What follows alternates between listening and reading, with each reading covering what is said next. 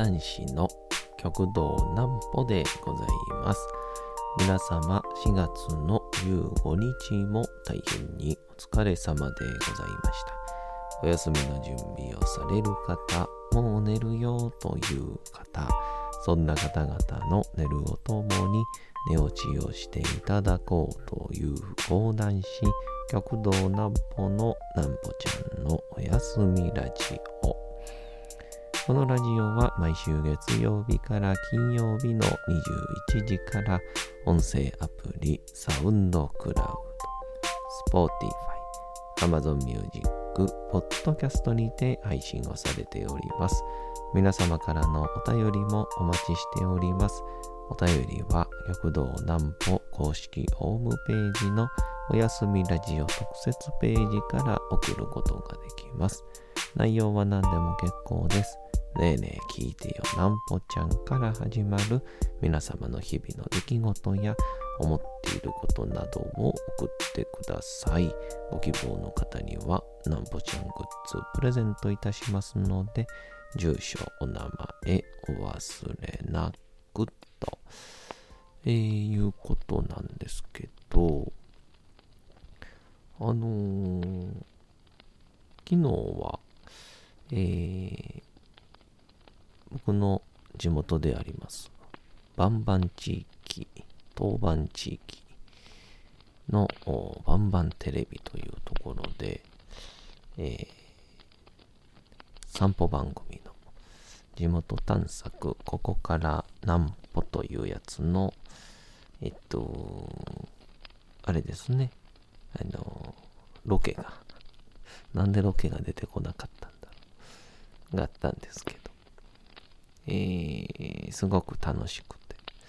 えー、いろんな方と触れ合いながら喋ったりとかしたんですけど、まあ、なんかこう、ロケとかっていうのって難しいんやなぁと、えー、いろいろ勉強したんで、お裾分けです。なんぽちゃんの明日は何の日？さて、明日が4月の16日でございます。まあなんか着々とね、4月も過ぎていってますけど、今度これからどんどんまた早なるんでしょうね。まあ、何も考えずにベラベラ喋ってますけど。プリンで20世紀最大の喜劇俳優と称され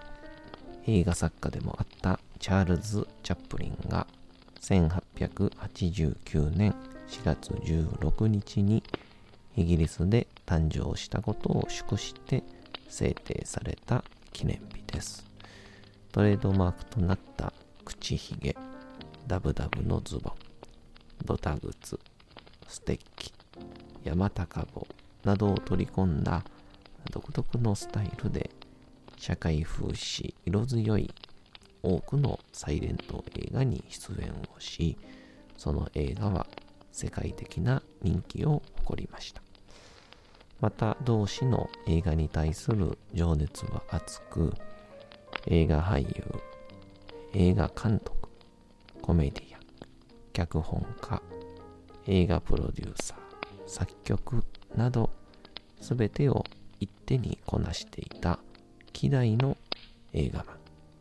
だったと後世に語り継がれていますと。チャップリンの話を、えー、ずっと作ってたんですけど、ここ最近ちょっと続きをやっていなくて、あの同期の桂カカオとの勉強会がなかなかちょっとできていなかったので、まあまあ仕方がないかなという感じなんですけど、なんか不思議とす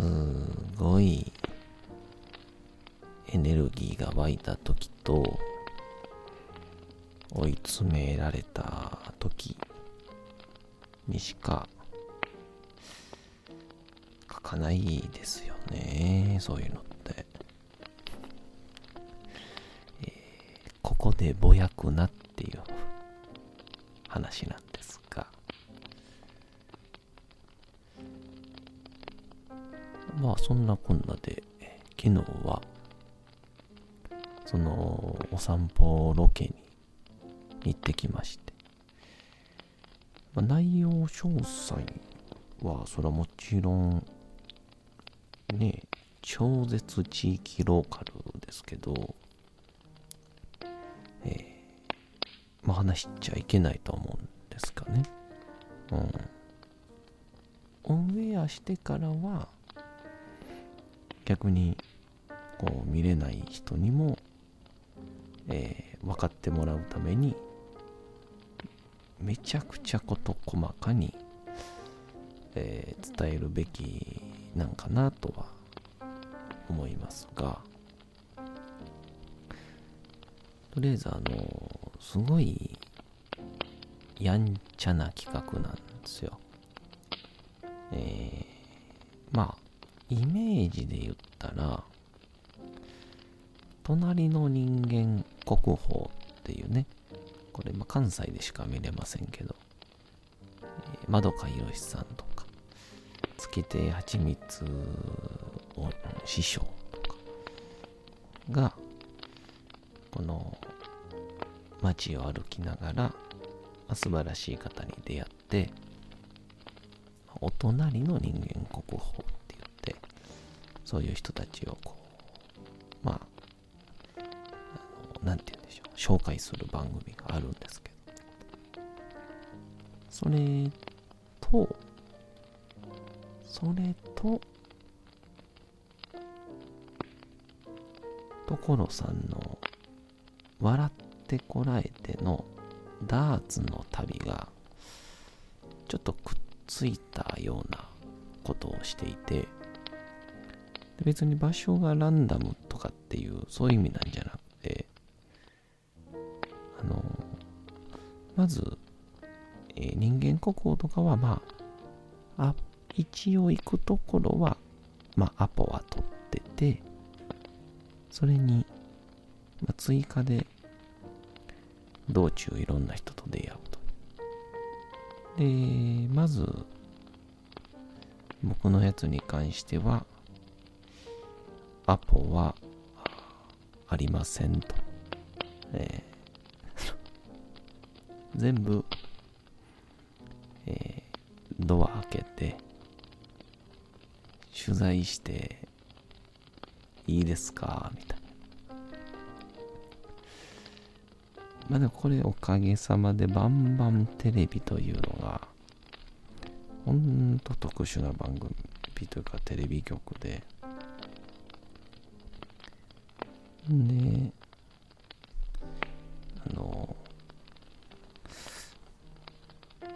なぜかあの、当番地域の人々は、バンバンテレビを見たことあるって言わずに、出たことあるっていう番組、テレビ局なんですよ。ほんと地域密着型で、えー、そこら辺の小学校の芋掘り大会か、中学校、高校の野球部紹介まで、もういろんなことをしているテレビ局なので、バンバンテレビって、僕のことはもちろん知らないけど、バンバンテレビって言うと、なんか、こう、向こうサイドは、本当にまどかひろし、つけてはちみつ、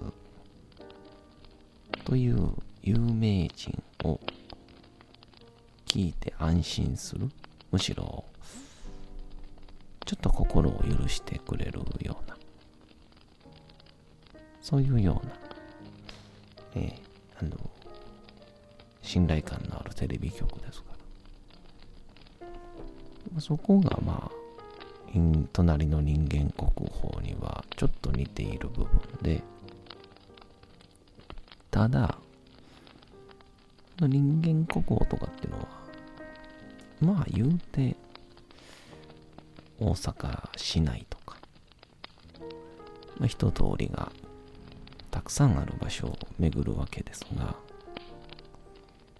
えー、この当番地域というのはですねまあ言うて田舎っちゃ田舎ですから、えー、人歩いてないんですね。だからダーツの旅で、お父さん、ちょっといいですか？何？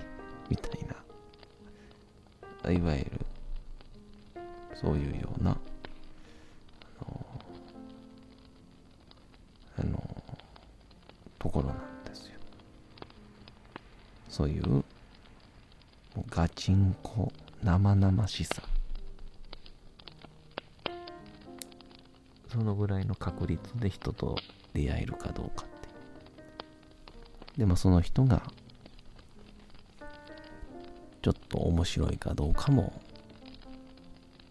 えー、運試しっていうまあ一言で言うならえー、ガチンコ博打番組でしてで、まあ、昨日が、えー、ロケは2回目。まあ、1回2本撮りですから、えー、第3回、4回の収録だったんですけど。これは後にちょっとオンエアも見てもらったらわかるんですけど、本当に、えー、人に恵まれました。うん。もう本当にいい方々にお会いして、で、みんな、えー、もうむしろ笑かしてくれるし、えー、なんか、もう僕が勘違いしちゃうぐらいに、皆さんが盛り上げてくださいまして、最高の回でございましたので、まあまあ、内容はともあれ、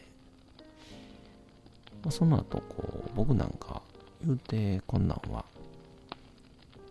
ほぼ素人ですんであんまり、うん、ノウハウがわからないんですね。こう人と喋ったりとか。でまあ人とこうやって話したりするっていうのは、まあ、玉秀斎先生に生かしていただいてるまあ、阪神百貨店であったりとか、えー、あとはまあ、言うて、プライベートで、兼仕事みたいな感じで、こう創作講談を作るために、インタビューすることは多いですから、まあ、その時の感じが、ほんの少しだけ、えー、役立っているかなとは思うんですけどそれに対してのカメラに撮られるというそういう経験が一切ないのでその例えば道路とかで人と出会ってで言ったら通行人の基本はやっぱりこう妨げになっちゃいけないんですよね。これ多分すごい有名人とかだったらああなんとかさん、なんとかさんって言って、えー、まあ、人だかりもできるし、ある意味周りも気をつけるってなるんです、まあまあ、バンバンテレビは有名でも、僕のことは誰も知りませんから。ってなると、ちょっと、えー、邪魔だなと思われるのを回避するために、もう昨日終わってから勉強させてもらったんが、この、あの、どうぞ、あの展示ブロックとかに載ってたりしたら、うまいこと、とね、そばへこっち来てくださいとか。言って、えー、避けさせるんですけど、で、カメラに、えー、バッチリ映っているという状況を、作りたいんですけど、そんなことを僕は知りませんから、うん、どういう風に撮られてるかっていう、意識もないわけですね。途中であの、まあ、多分使われると思う、えー、マダムといろんなお話を聞いていて、で、こう結構いろんなことを聞いたりすると、まあ、めちゃくちゃ素敵な、模範回答のような回答してくださいまして、すっごく楽しい会話、トーク。こりゃ、取れ高だなとか思いながらやってて。で、あそこ良かったですね。いい人に出会えてぐらいの。で、まあその後、こうサイドから、いやいやいや、まあ南穂さんの引きが良かったんですかね、みたいな。そんな感じで言われると思って5万円やったらね、言われたんが、ずっと南穂さんの後頭部が邪魔でしたって。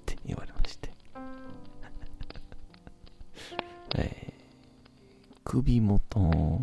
にちょっとこう腫れ物ができてたんですけどそれに何回かピントが合いそうになって大変でしたって言われてすいませんでした。言ってえー、まあなんかそういう時には、こう、じゃあこっち来てねとか、えー、通行の邪魔になるからなんて言ったら、ね、やっぱ緊張しちゃうじゃないですか。一般の方も。そういう時用には、なんかこう、まあ、せっかくやし、両手に花でとか言うて、えー、うまく誘導したり、えー、素敵なお召し物ですね。せっかくやから、ちょっとこうカメラにね、見してあげてくださいとか言うて、カメラの方に向けるとか、そういう風なテクニックがあるんですよって言われて。だから、ちょっと次回からね、トライしてみようかなと思うわけなんですけど。まあ、初めはうまくいかないんでしょうね。えー、まあまあ、と言いつつも本当に、えー、勉強になり、楽しい、楽しい回になっておりますので、ぜひともバンバンテレビご覧ください。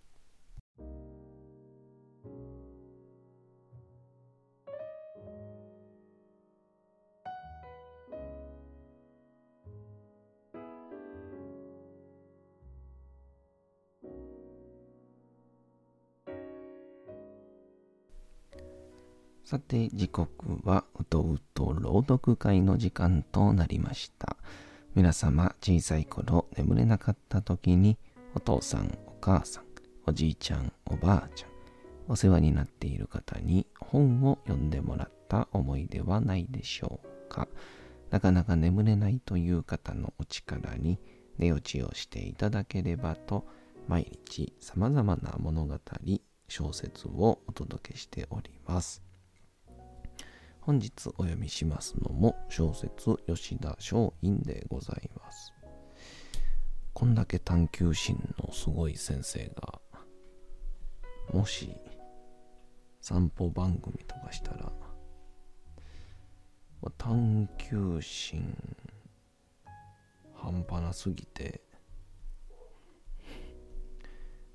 ちょっと相手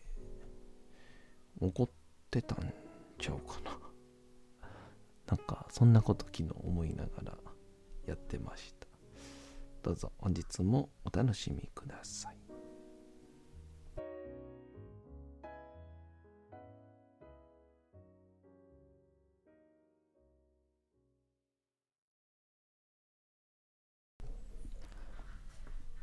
小説吉田松陰。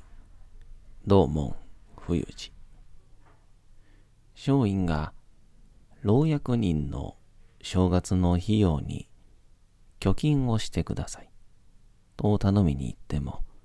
ふんと横を向く。なおも頼むと、そんな金はない、と突き放す。また我々も、正月の雑煮を祝いたいので、多少野菜を多くしてもらうために、預金をしてください。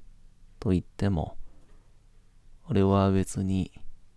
雑煮に野菜を多く入れてくれなくてもいい。炉で出すもので十分だ。とにべもない。さすがに人見知りをしない松陰も、この富永弥平には手こずった。最古さんの大深虎之助は、あんな変わり者は放っておけ。話しても、こっちが不愉快になるだけだ。と松陰をたしなめた。しまいには、松陰もその気になって、富永だけには近づかなくなった。富永も意志の強い男だ。松陰のところにみんなが集まって、ペリーの船への密航談などを聞いて、わーわーわーわー騒いでいても知らん顔をしている。一人で本を読んでいた。時々富永の棒を盗み見る囚人が、まったく、あいつは変わり者だなと、聞こえがよがしな声を立てるが、富永は平気だ。その精神力のしたたかさに、松陰も舌を巻いた。富永様は立派だと、逆に感心をしてしまった。吉田松陰が入れられた野山獄の囚人の中に、寺子屋の師匠がいた。吉村善作といって、49歳の男だ。入牢をしてから7年目だという。また川野和馬という武士がいた。44歳で入国9年の経験を持っていた。この吉村と河野がそれぞれ老後死を隔てては自分の作った俳句を披露し合っていた。親と好奇心旺盛な松陰は目を輝かせた。ある日吉村に聞いた。先生は俳句をお作りになっているんですか？先生。吉村は苦笑をした。